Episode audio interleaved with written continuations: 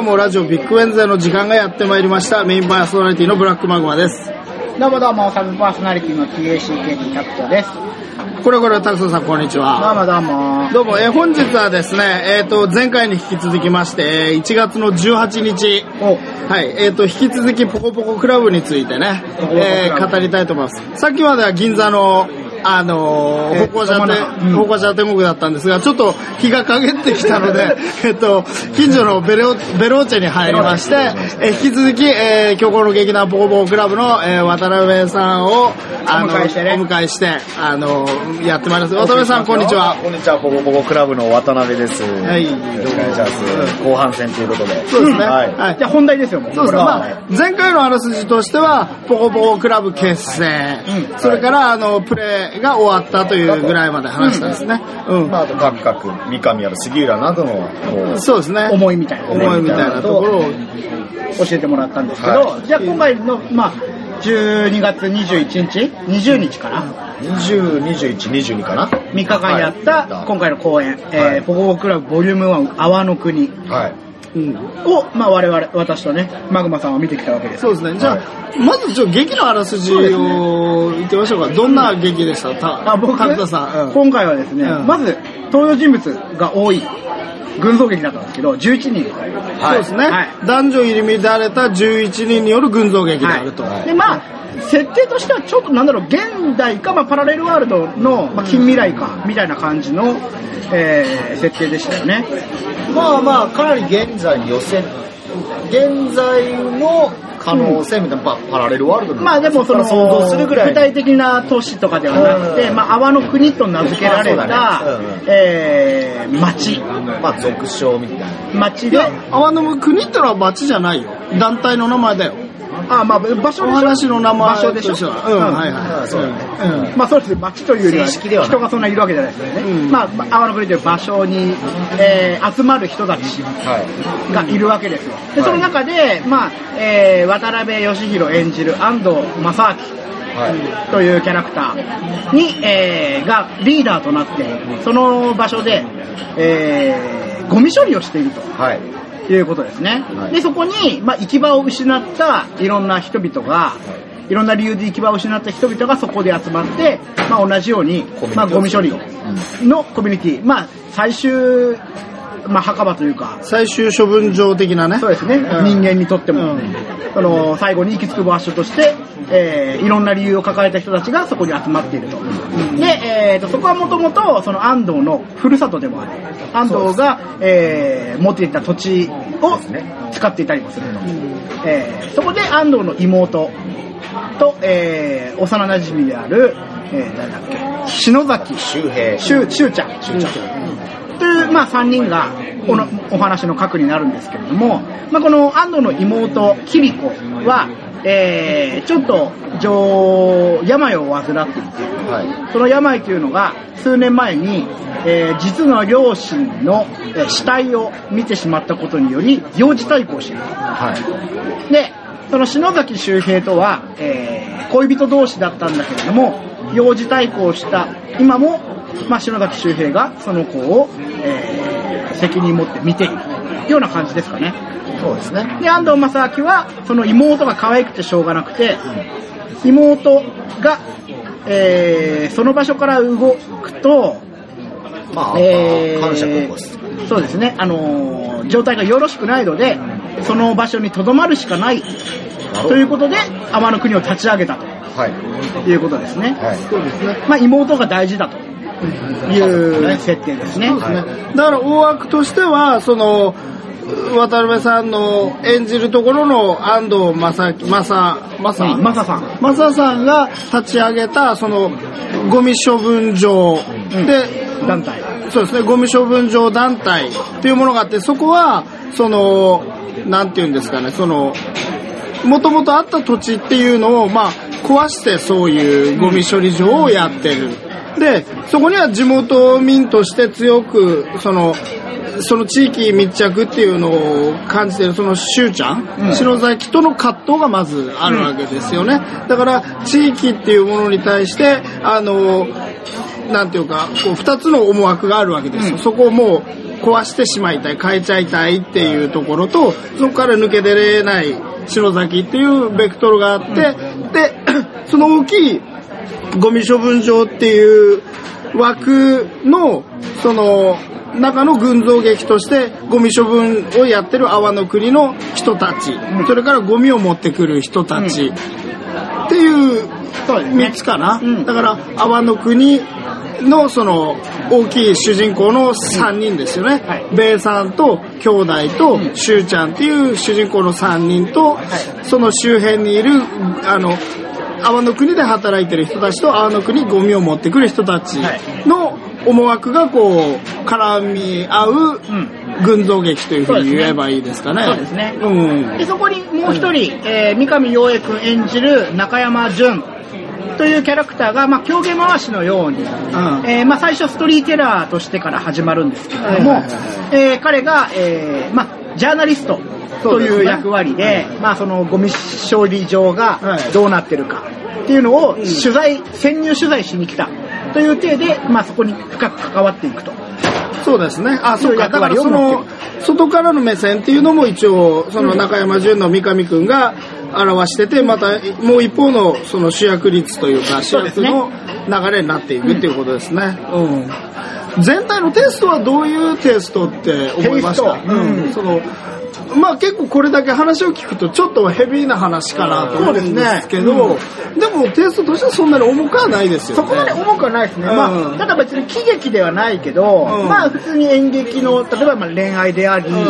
えーまあ笑いの要素であり、うんえーまあそれこそシリアスなシーンでいろんなものが詰め込まれているうん話ではありますよね。だからまあ一応エンターテインメントとしてうん消化されているような話ではある。そうですね。演出としてはエンターテインメントよりで、うん、こういうちょっと重めの。まあでも、これ、近未来の話って言ってますけど、割と、今の、僕は今のリアルな話だと思なんかまあいましそうちょっとたけどね。、それこそね、あの、自然、核のね、自然災害があって、それでなんていうか、その、なんていうか、行き場のないゴミが出てるっていうのは、まあ放射能の除染の話とかそういうところにそうですね来りますし、もちろん311以降のお話でしょ。うんそうね311以降に作られたお話としての、うん。あの、要素は持ってるんじゃないかなと。まあ大枠としてはそういう感じですね。大体90分。90 90分ですね。で、まあ、あの、見てない方、で、虚構の劇団をしてる方には、まあ、演出の方法としては結構虚構に近いですよね。そうですね。虚構の劇団っぽい、まあ、演出方法で、うんえーだからまあ、それ、そこで笑いというか、コメディ的な要素もうん虚構にのっとったような感じであるわけですよね。うんそうですね。うん。ただ虚構の方がもっとコメディにしてるかな。ああ、まあそうかな。俺はでも、あの、そこは割とあの、同じ、あの、敷地の中に入ってる感じでしたけどね、大枠としては。うん。じゃあまあ、この本を作るにあたって、渡辺さんはどういう役割を、あの、裏方としてね。方として、どういう、あの、立ち位置だったんですか、まあ、あのーこの作品、タイトル決めた時阿波の国。に、阿波の国。うん。内容は一切ないんですよ。すごい。とりあえず名前だけ先行。名前だけだってソープランドじゃん。そうそうそうそう。うん。うん。ソープランドじゃんって言っちゃったけど。そうなんですよなんで泡の国になったんですか？なんだったっけな？なんかね、いや、最初はね、本当にそういう、なんでですかね、うん。ちょっと本当に思い出せないんだけど。でも何泡がポコポコ出てくるとか、それとちょっとかかかけてる。それもあった？そん。な感じだ最初やり、書きたいと、なんかやりたい、書きたいっていうか、なんか、ああれを、あれ面白いなと思ったら、なんか穴を掘るってやっぱ面白いなと思った。はいはいはいはあと、あの、黒沢映画の、羅生門も面白いなと思っい。た。はいはい。ラジオ門。羅生門。ラジオ門でしょ？あれ。あれ、羅生門でしょ羅生じゃないうん。いや、多分。羅生門じゃない？だって芥川の羅生門ですよ。ちょっと待って？ね。まあなんかその、何かをそうずっと待ってるというか、ああいう荒廃したところも面白いなっていうのがまず一個あって、はいはいで、ああの、黒澤明の羅生門ってことは、まあ、藪の中っていう話ってことでしょ。あ一つの事件に対していろんな人が言ってることが違うっていう話だよね。なんかね、どっちかというと僕はね、ビジュアル惹かれたのがあったんですよね、あれ。うんあの門の上に。ああ、はいはいはうん古事記がこういたりとかうんして、高校でこういう話があったみたいな。はいはいはい。うんうん。まあなんかそういう絵と穴をなんかもうただただ掘ってるっていうことの、うん。ちょっとこの、何？儚いとまで言わないんだけど、はいはい。まあ、何かね、そういうちょっと、うなんか、まあ、ミミニマルな行為ですよね、うん穴を掘るって。で、まあ、あれでしょ、その、何かを、本来であれば、ただ穴を掘るっていう行為を純粋に見せたかったみたいな、まあまあまあまあまあ、それが、うん。ことを考えると、儚い行為になるかなと思いますけど。うん。なんで掘るのかなみたいなこうところからの発想もあったんですけど、はいはいただ「泡の国」ってタイトルはねこれ多分杉浦と二人で話してる時に多分やっぱソープランドの話になったと思うんですよそう、ちなみにそうブランド行ったことあります？え？それはパブリックイメージ的にこれパブリックイメージどうなの？すいません、冗談です。僕はもちろんありません。僕はもちろんありませんよ。ソープはないけどソープは行ったことない。あー。ドロガですよ。トップはね、あの、我々の、あの、ザ・忍者の誠さんがね、あなるほど。大好きです。ねパブリックイメージ 大丈夫彼のは、まあまあ、ちょっとそういう指紋は置いといて。うん。まあまあでもそれを、うん。俺が、あ、泡の国っていいねって話をしたら、まあ杉浦が、かっこいいって言ったの。で、俺の中では多分、まあ多分ソープランドのことなんだけど、はいはいはい。いいね、それみたいな感じなるほどね。で、ミラ君の中でなんかちょっと響きが良かったわけですな。響き終わったんですよ。うん。イメージが。で、三上君は？三上くんは、三上くんはなんかでも本当にそういうソープランドの話ができればいいって言ってたから。おー、なるほど。じゃあ3人でちょっと、そのタイトル先行だったけど、うんタイトル的にはみんななんかいいイメージを持ったとか。なんかあ、なんかいけそうななんか生まれそうな気がすると国って。でかくていいねって言ってたから。はいはいはい。でその、いいなベイちゃんのその穴を掘るみたいなイメージは伝えたの。いや、あ、伝えなかったんだ。伝えてないですね。その時はまだ全然。で、タイトルを決めて、いざ、いざ、あの、舞台を作るに役者を集めたわけじゃないですか。そうですオーディション。はい。ね。うん。その時も台本はまずないわけですよね。どういう風なオーディションをしたんですか、その？ただこういう、あ、でもその時には、あの、原案として、うん今言ったそのゴミと穴を掘ることの、あの、プロットはできてたんですよ。うん、なるほど。それで、まあそれをもとにちょっと簡単なテキストを作って、こういう、大体こんな感じのお話ですけど、どうですか？みたいなことですね。3、まあ3シーンぐらいの、2ページずつぐらいのテキストを作って読んでもらって、ああ、なるほど、なるほど。それでまあキャラクターを見てというか、あ、面白いなと思った人をもう片っ端から撮ろうみたいな。なるほど。あ、で、後先考えず行こう。なるほど。まず別に誰に何をやってもらうかわかんないけど、とりあえず、なんか引っかかった人は全部取るのよ。そういうやり方をしたんですそういうやり方だったんです。何人来て何人取ったんですか？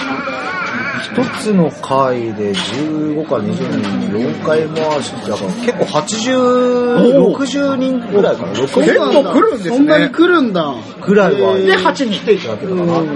そうですね。で、まあ、うん、8人、8人。はいはい。全員11全員オーディションしてもらって。すごいですね。だからなんか、なんかね、演技が上手いとかどうこうっていうことよりも、見てて面白いやつとかっていうのが強かったのかな。はいはいそれはもう3人の意向。渡辺、杉浦、三上の。そうですね。あの、まあもちろんそれぞれの中にも、俺は、ちょっとここは、あの、ぜひ撮ってほしいっていうのもあったし、あーなるほどね俺らは、もう僕はそんなに、まあどっちでもいいよっていうのもあれば、まあ三上だったり、杉浦だったりが、はいはいや、欲しいとか。もあったし、でももちろんやっぱそのお芝居としてある程度成り立たせなきゃっていうのもあるんですけど、それなりにこう演技経験のあるやつも抑えとかなきゃまずいだろうみたいなのまああって、まあいろんなことを考えながら撮ったんで、はいはじゃあそれでメンバーが決まって、じゃあ本を書くことになったと。そうそうそう。い。そうなんだ。で、それがそのその前後にその虚構のあの舞台が入ってはまってんだよね。そうです、そうです。でも、きょあオーディションやったのは虚構の後なのね。あーそうかそうかその時このチラシにオーディションやりますみたいな。えそれオーディションから実際のその劇の完成までどのぐらい期間あったの？一月ぐらいじゃん。おお一月で90分の劇作るって大変？ええ。通常はどのぐらいかかるんですか？通常っていうか学生の演劇でもいいですけど、まあまあ、その集団のやり方次第だとは思うんだけど、うん。だから、何が普通かもちょっと俺もうまくは言えない。でも例えば劇団さで言えば、虚構の劇そうそう、虚構の劇団で言えば大体稽古は1時、えーと、虚構劇団1時間45分から50分の芝居だとして、1ヶ月はまあもう稽古。はいその前までに台本はもう完成してるっていうのが、大体、そうなんだ狼障子のパターンですね。そうなんだ。えー、劇は1ヶ月なんだ。あ、稽古とか稽古は。あ、なるほどね。だけど、今回の場合は、うんその1ヶ月の中にもまだ台本が全然できてなくて、うんうんうん。台本が上がったのは、結局、劇場に入る3日前とかですよ。なるほど。すごいですね。ずっと稽古してましたね。ずっと何の稽古がするかじゃあ台本ない状態で。できてるところからやる。できてるね。できてる部分はやる。じゃか、あ、もう台本じゃあもうすでに配役はその各時点で決まってたってことですね。そうそうそうそう。だからまあメインどころは11人いれば、とりあえず話を引っ張るところもあれば、その前までのつなぎとしてこう、引き立たせるやつもいたりするので、はい。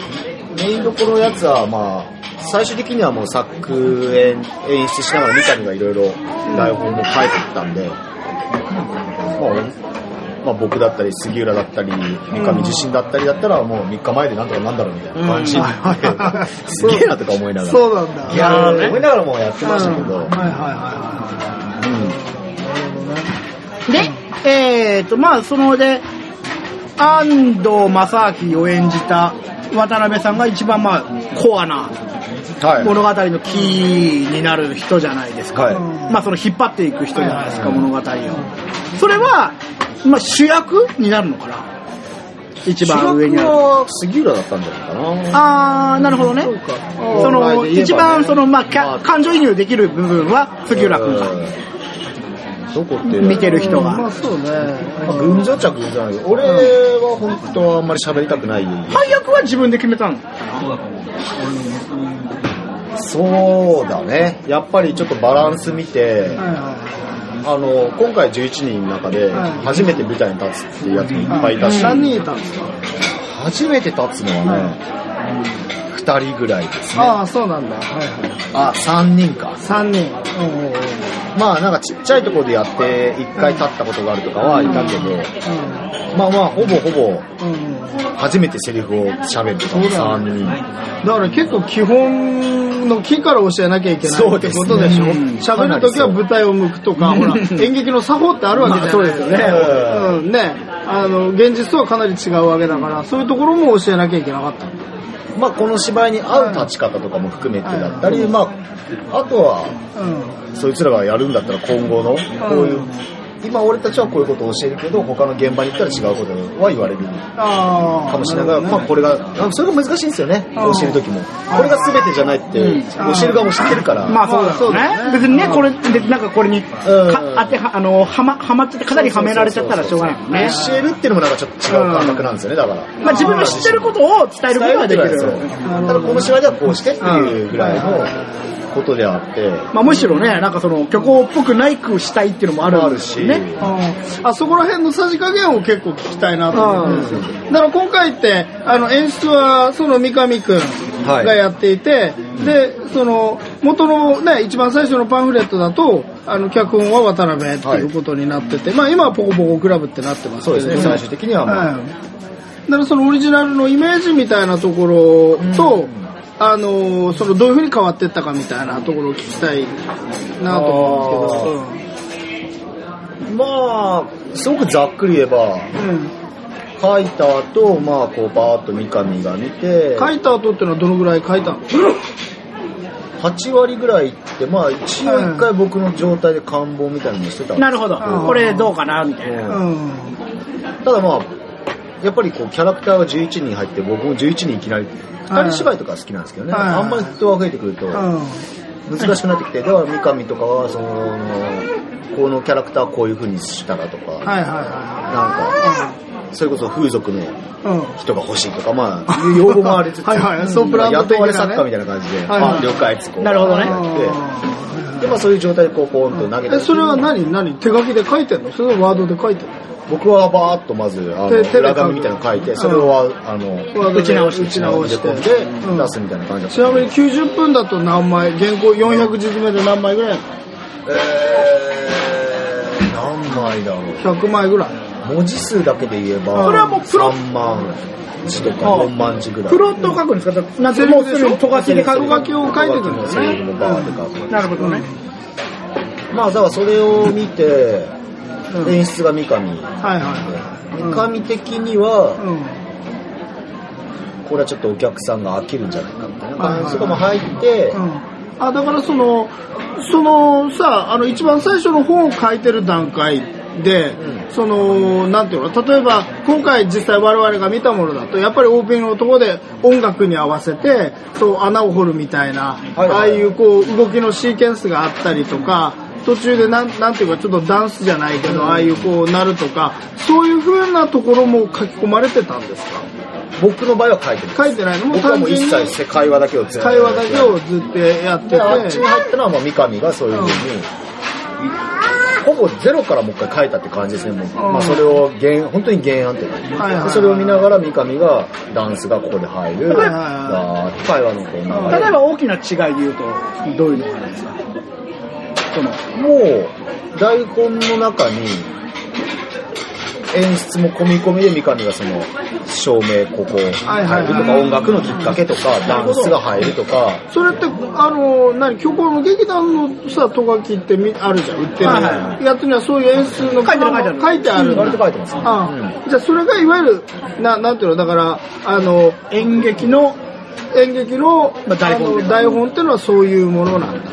その、いやまあ、だから、作演の人のあれなんじゃないかな。台本って結局ほら、自分たちじゃない人もやれるようになってるわけじゃないですか。そうねだから、ここのタイミングでこうするっていうのは、その、もうせ、マニュアルみたいになまあってるわけそういうことか。はいはい。そうそうそう。だから、そういう意味で言えば俺が書く本はそんなに全然入れないんですよ。はいはい音楽とそのおか。話を書くわけですそう。お話を、それは何？それはベイちゃんはそういう風な書き方をするってことなのいや、てうそれは今回もうあれでしょ？演出が三上くんで決まってたから、そうそうそうあんまり決めなくて。そういう風にやるもんなんだ。でも三上としてはあった方が嬉しかったのかもしれないです。あなるほどね。イメージとして。あ逆に俺ここまで考えるとちょっとみたいなじゃあ俺の好きなようになっちゃうよみたいな感じにもなったのかもしれない。まあ、それはそう、やっぱなんか、はい。舞台はどこで折半していくのかっていうのは難しいところでもあおったし、ーでもそう考えるとやっぱり原案があって出来上がったものは割とその三上氏が大きく一から書いたみたいになってるわけ。どのぐらいこう変わったんですか？そのどのぐらいというかえー。どのぐらいっていう言い方も。まあ。ですけど、うんその例えば分かりにくいって言われたところはどういうところが分かりにくいって言われたんですか、あのー、結構僕は濁すタイプなんですね、その台本。はい。はい。はっきり言わないとか。オムニバスの時にもそうだけど。そうですね、うん。で、それは、一般的なそのお客さんがはいはい引っ張れるかどうかみたいな。なるほどね。まあ90分やる場合にね、理解できるで、期待値は上がるけど、それに見合う落としどころがあるかみたいな。うん。うんうん話とかになって、ん。そう言われると俺は別にないな、みたいな。はいはいはい。だったらもう先に出しといた方が分かるんじゃないって言って、なるほどね。でも、だからどっちかというと米さんの場合は答えはあなたが考えるものとして問題提起をしていくんだけど、うん。うん三上君のやり方ってのはどっちかというと大きい答えに向かって話が進んでいくようなうん、作りをする見やすいだろうっていうことですね。うん。そうですね、うん。でだから三上それで大きな答えに向かっていくためにはこれだけの説明がいるよと。そうそうそう。いうことですね、じゃあそうじゃなくて書いたのは、うん。まあ何かそのお客さんが見て何を感じるかわからないけどそれに至るなりいろいろなものを提示していく、うん。みたいな風に作ってたわけですね。うん。うん、なんか、会話の中とかでそれが、ああれだな、あのことなんだなっていうのを、うん。こう、言うタイプなんですね、僕。はいは。はだからそれが、じゃあ本当にそうだったのかってなれば、いはい。人によって違うのかもしれないっていうのが、うん。まあ、一個なんだけど、うんまあ、そのさじ加減が、あの、どのぐらいかによって、はいはいは一般のお客さんがこう食いつけるか、うん。やっぱり手放しちゃうか、それがもうやちょっともう本当に分かんなくなっちゃったはいはいってなっちゃうっていうところで、三上の場合はそれをもうまずはこうガシッと、あれはもうこれだってして、行くっていう方向に入ったっていう感じなのかな。うん。まあ今のこのラジオでもあれやこれしか言ってないから、お客様が何ともあれかもしれないんですけど、うん。例えばその穴を掘るっていうことに対して、あの割と米さんの考えてたものっていうのはああいうやっぱ行為が面白いとかさ、うん。やっぱ動きとかさそういうあとはその穴っていうものの持ってる抽象性だよね、うん。概念的なね。そうそうそう。だからで穴っていう俺も思うんだけどやっぱりアートの話ね、アートの話すると穴がそこにあるってことはその描いた人描いた人とか作った人の穴、まあ、関根信夫とかのさ、うん。磯生大地みたいな、はい。ああいう作品あるじゃん。あれって結局その穴がそこにあるっていうことに対して見てる人が何を思うかっていうのが作品になるわけじゃないですか。うん、うん。そうですよね。だから穴っていうものは抽象的だけど何らかの意味があるっていう。でそれをどう感じ取るかっていう風なものがまあななんていうか定時型のアートなわけ。定時型っていうか見てる人にまあコンセプチュアルなものになっていくっていうところなんだけど例えばそういうさ米さんは穴に対してどういうたとで片やまあ三上氏が持ってきたあの穴っていうのは単純にその自然を壊す穴、うん。ゴミを入れる穴あのそういうふうにこう定義化していくわけじゃないですか。でベイさんはそのでも初期の台本でもやっぱりゴミを捨てるっていうところはあった？のいや。その最終処分のゴミを持ってくるっていうところはやっぱね、その何を入れるかっていうことはあんまなかったですあね。やっぱそこまでなかったんだ、あなるほどね。そこまで抽象的な話だったんですね。ただただ僕はその掘る人っていうのが、わかるわかる。なるほど。別にそれは穴じゃなくても、うん。あのーすごい、うん。ヒストリー X っていう映画だったかな、うん。囚人かなんかのその、戦争でユダヤ、ユダヤ人の人か、うん。捕虜かなんかになって、ただ右から左に石を運ぶってはいう、うんこっちの石の山が終わったら今度はそれを左に今度は全部移してまた山を作る運んでる人も何やってるかわからない。わからない何のために穴を掘ってるかわからないってことだよね。前半そんな感じだったよね、でも。うんちょっと。ああそうだった。お話の前半ってさ、僕うん結構、ん。その、え、なんで穴掘ってんのかなみたいなのを思ったような気がつけるんですけど。ああいやあそういう演出ではね最初は。何が持ってこられるかはミス、でもやっぱミステリーだったよ、うん。そこは、うん。だあそれが前半に話した不条理とミステリーなことなのかもね。うん。うん。だからやっぱり、その、何の、ベージャン的な解釈でいくと、不条理の方向に最初持ってこうと思ってたのかもしれないけど、うん。まあ結局、まあミステリーになっちゃったの。みまあミステリーになったとミステリーに振ったってことよね。そうだね。そっちの方がいいと判断した。ああ、それ分かりやすいですね。うん確かに確かに。それそれがミステリーなんだから。なるほどね。まあ確かに多分見てた人は、あ、うんなるほどね、そういうことなのねっていうになるもんね、うんそのミステリーだってことになると。うん面白いですね。まあそれは多分でも、そのうん性質が違うんだよね。舞台、おお話としての性質がさ、結局、まあ、なんていうか、エンターテインメントっていうとあれですけれど、うん結局その、まあ、起承転結っていう風になっちゃって、うん。結はいはい。局お話としての筋道が通ってると、うん。最初があって、まあ、最後がある。風にななると、まあ、三上氏の書いた台本みたいにな,、なるんだと思う。うん。で、もう少し、なんだろうな、本当に章とか点がなくて、木のままずっと行くような感じが、はよく言われますね。うん、そうなんだあの僕のオムニバスとかでも、はいはいはい。まあそう30分ってのが僕の場合やっぱ気象なんですよ。はいはいはい。期限しないうん点とケツはない。あなるほどね。っていうのが俺のよくあるパターンなるほど。え、でもちょっと僕はここ掘り下げたくて、で、何？その、初期の段階では、その穴を掘るところの抽象性があって、うんうんうんでもこういう11人がいたわけじゃないですか。はいどういう風に関わってたの？いや、まあ関わり関わり始めたぐらいにはもう何をそこに持ってくるかは、うん。それなりにやっぱあったんですけど、あ、そうなんだ。それはやっぱあれあって。でもそこもちょっと大きく変わった部分？そうですね。うん。一番最初にね、ん。あの、この話に行こうと思ったのは、オリンピックが決まった時だったんですよ。東京五輪が。決まはいった時に、はいはい。すごく面白かったのが、うん。安倍さんが、うあの、 under the control。under the control 言ったんですねでもその次の日に東電の方がコントロールされてない。ないっつうの、本当。それを見て、うん。あこれ7年後の2020年までに、うん。これもう一悶着二悶着絶対あるだろうなって。思って、絶対その海外の人たちは、うん調査員の人とかは、うんあれはどこに置くんだとうか、ん。その汚染されてるものがどこに行くんだみたいな話は、まあ絶対立ち上がるだろうな、うんとかも思ったんですね。その時にやっぱちゃんとどっか埋めなきゃまずいよね、みたいな。うん。のはやっぱ思ったりとかしてて、うんあとなんか前々からやっぱり、その、藁だったりとか、うん。汚染された藁。を、わら。はいはいはい。あの、校庭にこうすごいうん。大きくクレーンで穴掘ってうん、ビニールシートをうん。こう、囲養生して、そこに入れてやってたりとか、それこそまああの、狂牛病とか鳥インフルエンザとか出た時も、なんかビニールシートにこうバーって入れて、もう全部埋めたり広がらないようにでね。ああ、やっぱ埋めるしかないんだよね、みたいなことはね、常々なんかあったりして、それはなんかちょっと、あの、やっぱそこかみたいなのはこう思ったりしてたんですよね。なるほどね。はいはで、なんか穴掘っていくっていうのも、どこまで掘れ、掘るだろうな、みたいな掘り続けていけるのかな、みたいなこう、ことはちょっとね、なんかそういういろんなその、あのーうん社会のっていうかですけど、状況とうんか情報とかと、その自分の考えて穴を掘るっていう行為がなんかこうババババババババババって。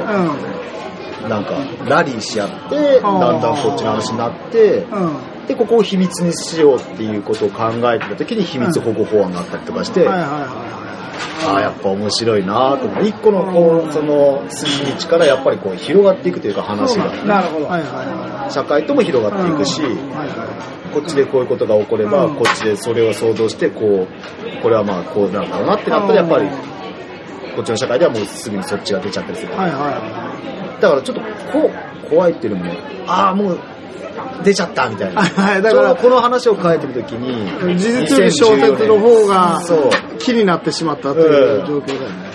先にだからそう、書いてたことが、なんか、こうなるんじゃないっていうのがもう先に出ちゃうと、古くなっちゃうんですよね、今からやろうとしてる演劇っていうのはフィクションにならないそうね。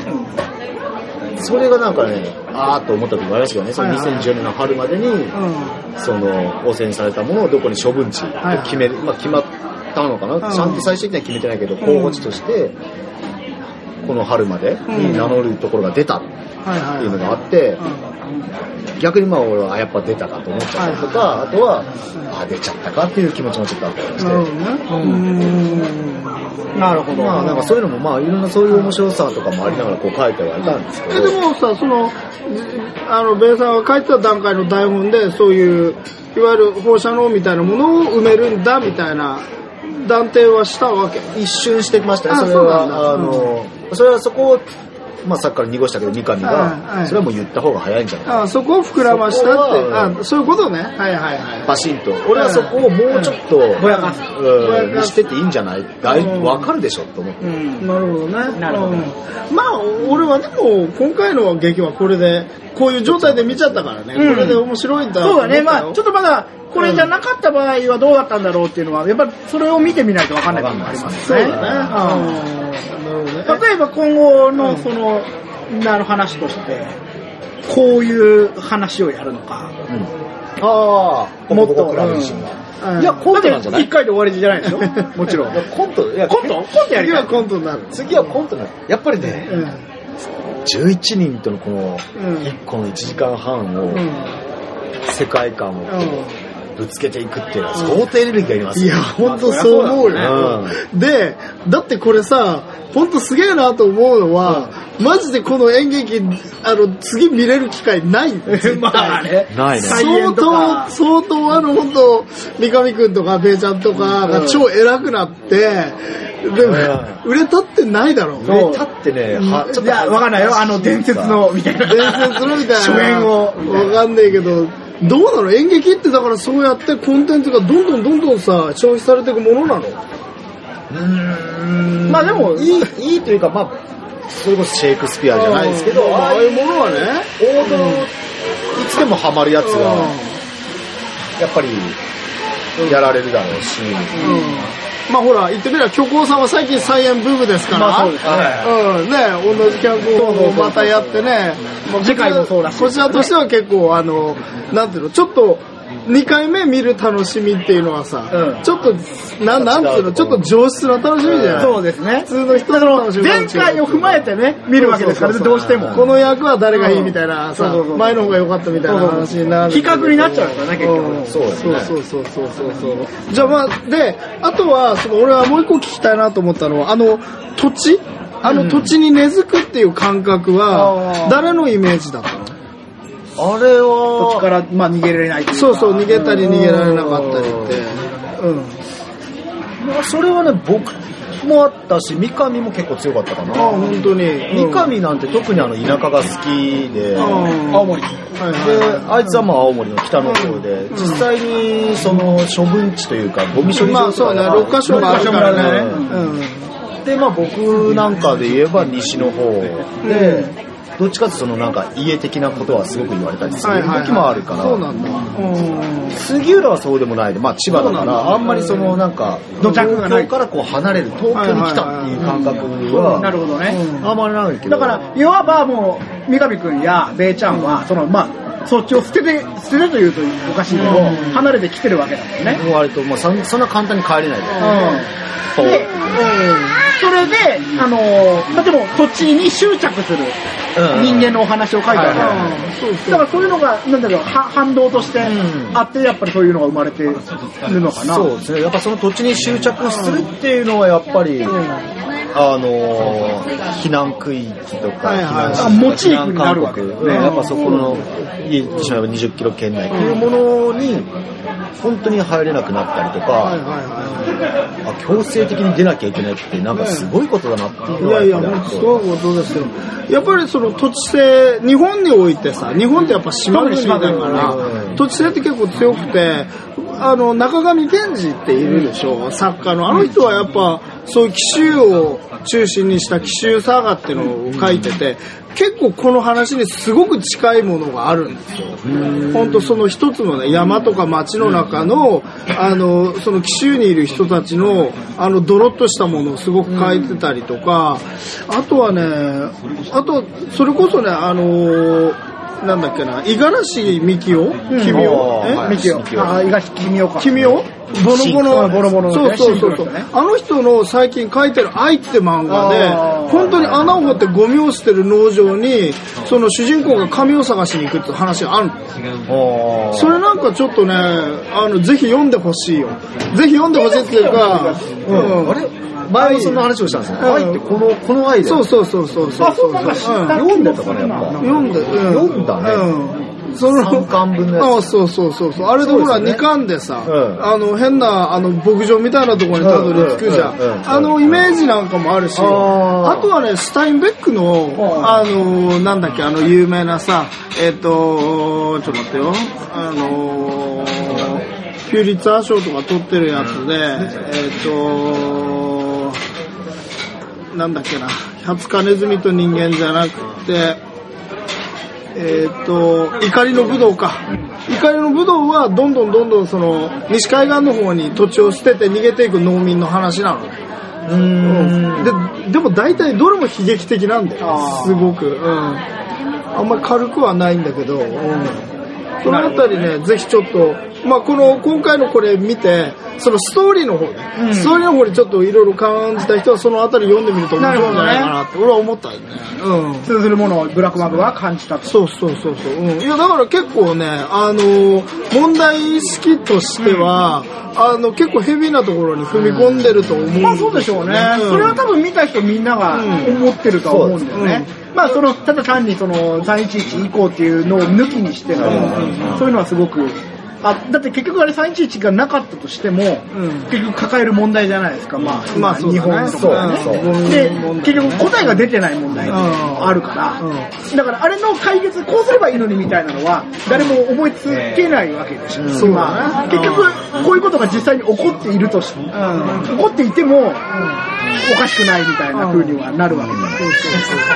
いやだから面白いなと思ったのはその着せずしてさそのテーマは結構、でそれを一生がかって書いた人もいるわけですよ、土地と土着とさあのその生活みたいなものとそこから抜け出る人と抜け出れない人抜け出てきたけど戻ってきた人っていう大きいなんていうの大きい物語の構造としてはそういうものってやっぱあるんだよね、すごくしっかりあの分類されてるなと思ってだから三上君は割とお話のさ、大きい核みたいなものを捉えるのはうまいんじゃないかなと思ったね。あの、つまみどころやっぱうまい。そのそうそうそうそうこれを見せよう、こうしようっていう、あの、切り方は。ああ、そうだね。うまいんじゃないかなうんそうだね。うん。で、まあ、どう、でもね、俺はキャラとしてお話の、その、問題提起とかはいいと思ったんだけど、一つのまとまったお話の中としては、あのー大きくこうなんか解決はないもんね。そうですね。うん。結局、まあ、なんつうか、ハッピーエンドではない話でしょ、結局。うん、そうだね。うん。杉浦、しゅうちゃんなんかも、結構、しゅうちゃんも結構堂々巡りでさ。うん、そう、あの、解決しようとしてないからね、全然別に。あの、安藤さん、マサさんのやってることはダメだとは言うけど、うん。じゃあどうすればいいんだみたいなのは別に提示できてないわけそうそうだね。うん。あとやっぱりしゅうちゃんに関して言うと、やっぱりその人間的な成長はあんまりないから。ね。やっぱこれは、これは、しゅうちゃんは途中よりもキリコに執着しすぎちゃっていて、はいはいまあ、マサさんもそうなんだけど、うん。その、まあ、自分たちの状況はそこまで見えてはいないね。そうだね。うんうん。だからそういう意味では、小野ちゃんとかの方がヒロイックなんだいや、そうそうそうそうそう。うん、お話としては、小野ちゃんは、あの、その、あの、自分に振り向かない女の子の酒井飛鳥っていうものに対して、まあ割と男は見せるしね。うん、そうそうそうそう。寺田もね、寺田？寺田も寺田ばりに、その、残りますよっていう選択とか。そうですね。あそこの自分で運命を、あの選んだっていう能動的なところがあるのは寺田にとっては、うんあのキャラクターになってるわけですよね。そうだからやっぱり寺田木村、あとそのヤクザに、あの、その説得しに行くんだっけ？あれ最後は。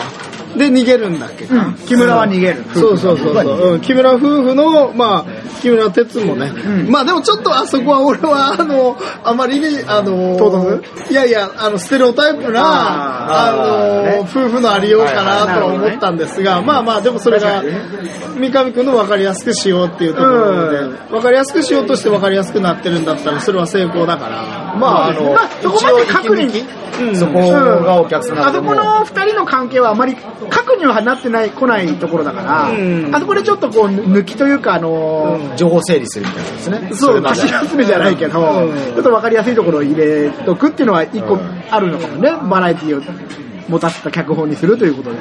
でも俺は結構あの逃避行っていうのは好きだから、あのお話の作り方としてね、うん、二人でどっかに逃げていくっていう話は、まあ、あそこから何か、はいだから物語の出口の方に行くわけじゃないですか。うん、あそこで最後にああいう演出が入ってくるのはうまいなと思ったけどね。うん。あとはまあ、多分意図はしてないと思うんですけど、うん。あそこはその安藤兄弟との、うん。あの、対比になっていて、あ逃げることのできる木村夫妻と、ん。逃げることのできないん。安藤、まあ、ししゅうちゃんも含めてなんですけど、そういうとこは一応見せてるのかもしれないですね。うん。そうだそうだ。あれ、安藤は最後どうなったの？あの、集中、安藤はねマサ、マサさんは最後最後どうなったか分からないみたいなこと言ってなかったんだよね。うん。その、どこ行ったかわかんない。いや、最後はもう描写だけだったから、うん。特にその、ん。安藤はもういなくて、ただ、しゅうちゃんが、あの、阿波の国を引き継いでやってんだよまあ、ね。掘るところから耕す方に、マイムとしては、マイムで最後を表したんですけど、シャベルをクワに持ち替えてるっていう絵だけの、はい。最後そのエンディングロールみたいな感じで終わらせてたから。まあそこに安藤さんはいないまあそうですね。だね。安藤さんどこ行ったのかはちょっと。うん。だから安藤もやっぱりあんまりこう、なんていうのかうつ器の話になってたけど、うんやっぱそういう器がなかったっていうところなのかな、何かそうだね。うん、まあ安藤さんも結構悩めるキャラであったしね、うん、まあ、ずずっと抱えてるものがあるんキャラクターでしたもんね。まあ、それ、俺はもう最後のシーンとかは結構あの岩波書店のあのマークのさ種まく人5個のね はいはいあそこがこう重なって結構泣けたけどね、うん一番最後の映像の。そうそう。あとあのエンディングロールみたいな。フィリピーナのみゆきさんそうが、そうあの、ちゃんと種をね、こう置いてくれるのがね。うん俺はあそこ結構好きだったんですよね。あのシーンはいいと思大き。く語らずに、うん。そう、まあ、ああいう、その、だからう、んぼやかしというか、あの、深く見てる人に委ねる部分っていうのはいいよね。やっぱりね、こう、種をまいてそれが出るっていうのは、あの、なんていうの象象徴的に徴的に。ナウシカの最後もそうじゃん。うん。あの、クコの実かなんかが出てて。目が出てるね。そう、あそこでひらがなでおしまいって出たらもう ジブリになるっていう。ないってなるんですねなんでね、あの感覚はなんだろうね。あれを、まあ、まあでもとりあえず見た、時あの、に、ハッピーエンドではないんだけど、うん。それでちゃんとしたエンディングうんにしようとしてるって、まあしようとしてる偉そうに言ったんですけど。エンディングになってたよ。うん。うん。そういうふうに、演出なんでしょうね、あれはすごく。そうそうそう。演出面で、タクトさんが印象に残ってるところってあります？そうですね、うん。でも、あの、さっきも言いましたけど、やっぱりちょっと、鴻上さんの影響はかなり受けてる感じがしたんですよね、その、なんだろう、落とし方。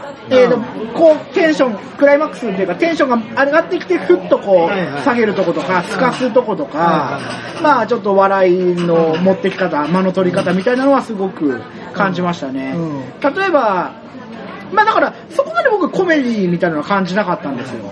うん。要素としてはまあいくつかはあったんですけど。寺田の進撃の巨人とかね。そうそうそうそうそうはいはい。まあでも、ああいうところを次次回コメディやりたいっていうのだとまあ、どういう風にじゃあ持っていくのかな。はいはいはい。つまり、コメディやるってことは笑わなきゃいけないわけですよ。お客さんが。ね。うん、まあね。うんだったらまあ、あのーどういう風に笑わせてくれるのかっていうのは楽しみなところでまはありますね。おーいやでも、ちょっとあの、その、結局ギャグ入ってればコメディってわけじゃないじゃん。もちろん話全体としては、やっぱり、まあ、悲劇、どっちなんだろうな。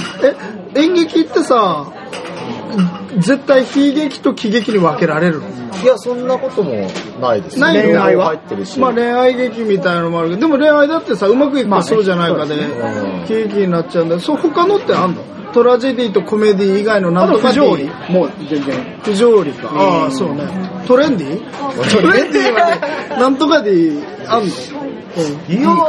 うん。いやいや、な、ないですよ。別にないってこと、なんとなくその、うん。肉体系な芝居だねとか、ああ、まあそうか。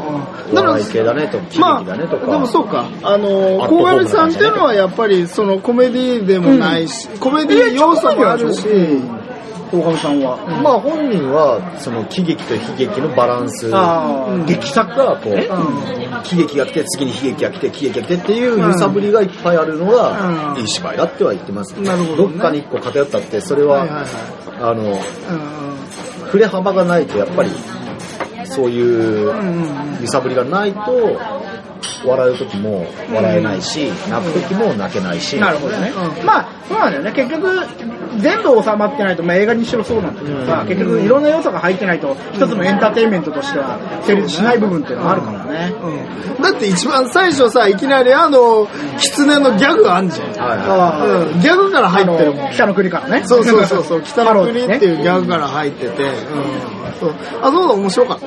あでもそれはそうね、うんなんか、あ、こういう感じでやるんだって、うん多分お客さんが思ってたら、そうそうそうそう、一発かまあれなんかちょっとしてるから。なるほどね。その最初、まあ、透かし、鼻透かしをうん食らわせるためのうん。ニュアンス入れといたら、イントロなわけですよね。え、その渡辺さん的に、この、今回の、その、鴻上臭さ。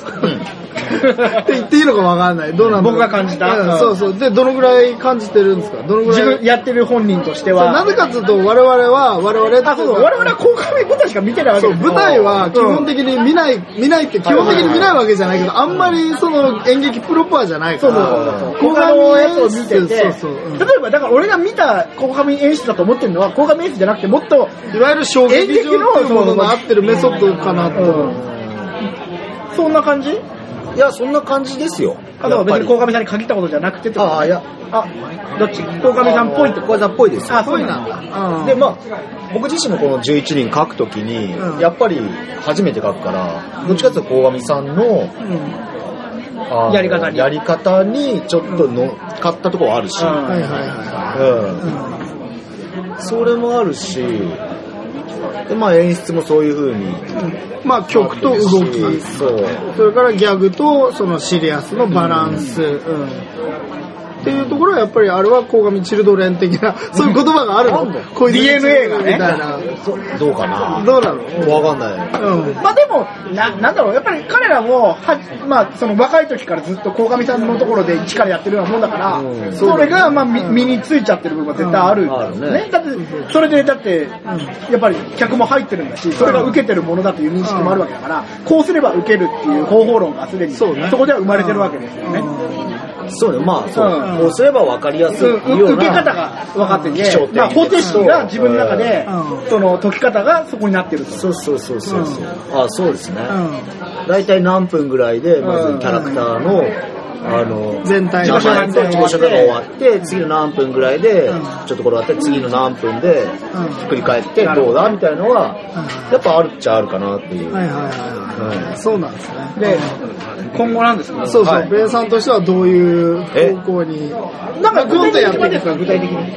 ポコポコクラブ、今は全然決まってない。まだ本当に何も。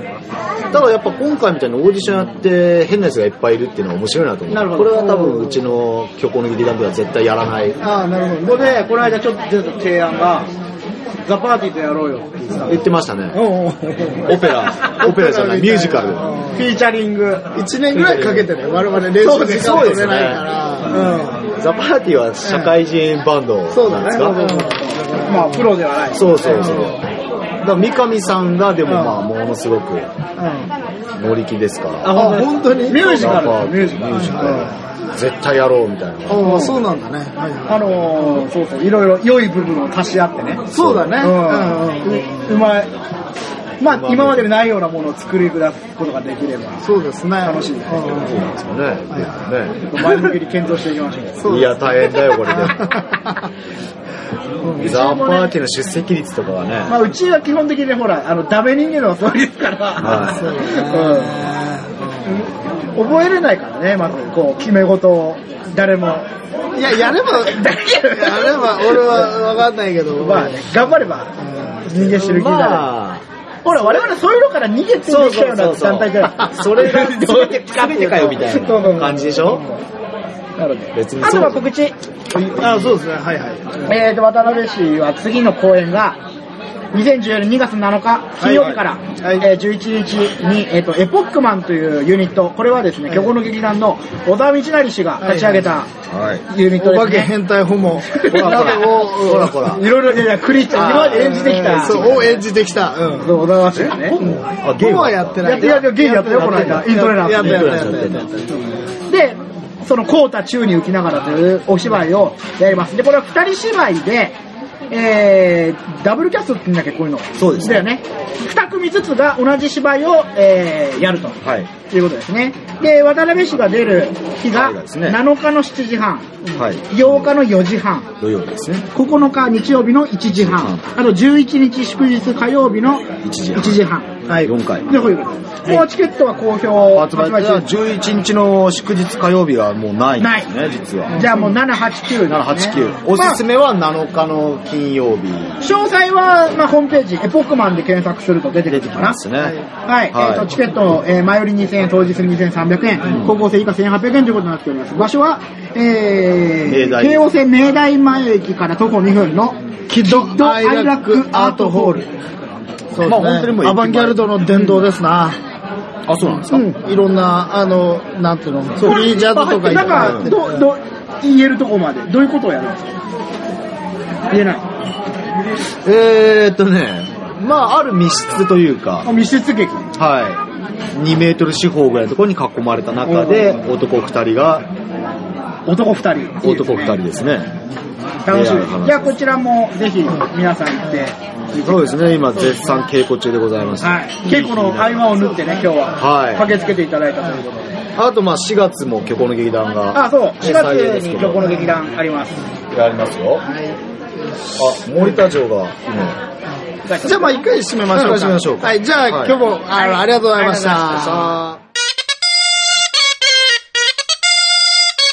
はい、どうも。えっ、と、な、なんていうんですか。こうビッグウェンズデーおまけ。ビッグウェンズデーおまけの時間です。おまけのコーナーですよ。今日はですね、ポコポコクラブの、えっ、と、あの、話ということで、まあ、タクトさんと渡辺さんと一緒に、あの、喋ってきたんですが、えっ、と、あの、実際に出演していた森田ひかりさんがちょっと近くを通りかかったということで、銀座の近くを通りかかるなんて、なんておしゃれな。すごい、森田ひかりさんです。まあ今回ヒロインヒロインですね。そうですねうん、ヒロインです、ね。やっていただいた。うんで、あの、彼女は、えー、降りる渡辺くんの、えー、演じた安藤正明の妹役。で、はい先ほど言いましたけれども、ちょっと幼児対抗してしまったという重いね、えー役柄を背負っていて、両親の死体を見てしまったおかげで、幼児対抗してしまったという、まあ、重い役どころをやったんですけれども、でっけえ子供。でっけえ子供。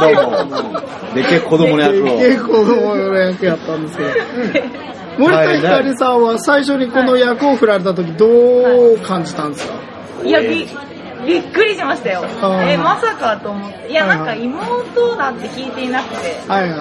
あえ、兄貴がこれかよみたいな。いやいや、いや何でしたっけ？ど、どっかで、じゃあ、ポコポコの稽古が始まる前に、いやなんか病気の子だっていうことを聞いたんですよ。はいはい違うところで。で、あ、そうなんですねって言って、あ、わかりましたって言って、うんなんかこう、台本配られたら、うん最初もうセリフがもう、あ冷たいみたいな、もうなんか、何これみたいな。な、何これと思って、はいはいは全然わかんなくて、最初なるほど。なんだ今までやってことのないようなってことだったんですね。何が何だかわかんない状態で始まったんですけど、まあね、いろいろディスカッションしていくうちに、ああ、そういう病気もあるんだって。その病気のこと自体ちょっとあんまり知らなくて、で、なんか知的障害とは違うし、みたいな。なん。か、ああいう病気本当にあるんですか？あれじゃないあります、一緒。記憶喪失の一種ですからね。でもね、まあ本当失礼な話、うん。こっちはもう好き勝手に書くから、うん。役者やっぱ大変だよね、そういう情報を手がかりにこう。で、ほんで実際そういう病気のか持ってる家族の人とかから見ればまたちょっと違ったりすることもいろいろあると思うんだけど、で、まあ精神科医の友達とかに聞いたりして、そうなんだやっぱりあるのはあるし、だからショック療法はなかなかないみたいな。あ、あ、あそうなんだ。うんなるほどね。あ、あの、みゆきさんが医師の役で出てきてたんだよね。はいみゆきさんじゃなくてそうそうそうそうそうそうそうだそうだ。そういえば。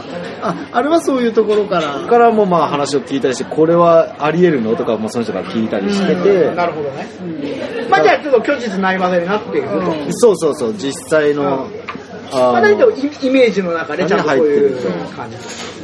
でもまあ、とはいえ、その、なんていうか、そういう、でも、な、な、なんていうのかな、本人としては明るい役どころじゃないですか。はいはい。その、天真爛漫みたいな。そうそう、全身全体的に見ると辛いんだけど、うん本人としては爛漫なそうなんだねわけじゃないですか。はいなんかそういう役作りで苦労したところはあるんですか？いやー、なんか最初はわけわかんないなと思ってたんですけど、なんか、やっぱり最初病気のことだったりとか、は知的障害の方にお会いしに行ってたんですよ。あ、そうなんですか？すごい。すごいんですよ。役作りしてた。い。や友達に結構福祉の仕事してる子がいて、その、紹介してもらって会いに行ったりとかした時に、でもなんか知的障害の人がどう動くのか、なんか動きとかを見て、見たりとか、なんだろう、病気のことを先に考えてしまっていたんですよ、私は。なんか病気の人っていうふうに構えてたんですけど、はいはいはいでも、なんかその、演じる上で、その、子供が、あの、雪にはしゃいだったりとか、あとお兄ちゃんに会って嬉しいだったりとか、その彼、柊君に会ってとか、みんなのことが好きだとかっていう、その時のテンションとかって、やっぱり病気のこと絡んでたら、なんか、不幸が出ちゃうっていうか、なんか、なるほどね。はいなんかなんだろうはい。下のベクトルとこう上のベクトルみたいなのバランス。なるほどね。結局、なんかテンション上げないと、子供、きなんだろう、子供のテンション、はいはいはい。だからそう、天真爛漫に明るくバーンって出すことが一番重要なんだなって途中で気づきました。なるほど。ななんて言えばいいんですか？え、だからまっすぐでしょ、まっすぐ。あ、そうそうそうそう。直球。人も傷つけるし、まあ無邪気とかね。無邪気、無邪気って言いたかったです。なるほど。無邪気 さやっぱりこ顔色を伺ってだんだん大人になると。まあ子供も伺う時もあるけど。空気読む読まないとかね。大人っていうのは抑制された子供であるっていうのが、あの、言葉がありますからね。まず考えるよりも先に欲求がポーンって出ちゃうような感じなんじゃない？みたいな話から。あ、それはその演出の側の方から、その、そうだそういう指ね。示があったんですねうん指示そっちかねみたいな。病気の構えがすごかったから。最初はじゃあ、やっぱりそういう迷いみたいなのが。まあもちろん書いてる方もうん、どうなんだろう、こんなことってやっぱ言うのかなとか、やっぱなるほどあったりだね。それこそテレビ的なうんステレオタイプのものになっちゃうのか、うんどうかなって、やっぱこういうことは難しいなと思いながら、扱うっていうのも難しいなと思いながらも、まあ、森田だからいっか。雑です、扱いが。ボコボコクラブから。いや、でも、その、さっきも話したけど、やっぱり、その、統合失調症とかさ、精神対抗、幼児対抗、病気とかさ、土地の話とかさ、あの、結構テーマはやっぱ重いんだよ。そうですね。それをこう軽く見せたっていうのが、あの、阿波の国のいいとこじゃないですか。うん。考えさせるところがあったと思いますう本当に今後もやっていくんですか？ポポコクラブで。え、ちょっとオーディション受けた？私？そうだ、受けた。あ、オーディション受けたんだ。に本当に受けました。じゃあやる気あったんですよ。やる気ありま今後もますごいた、ポポコがうん。次やるぞって時、入って手を挙げるんですか？それとも私はもうポコポコクラブのメンバーですか？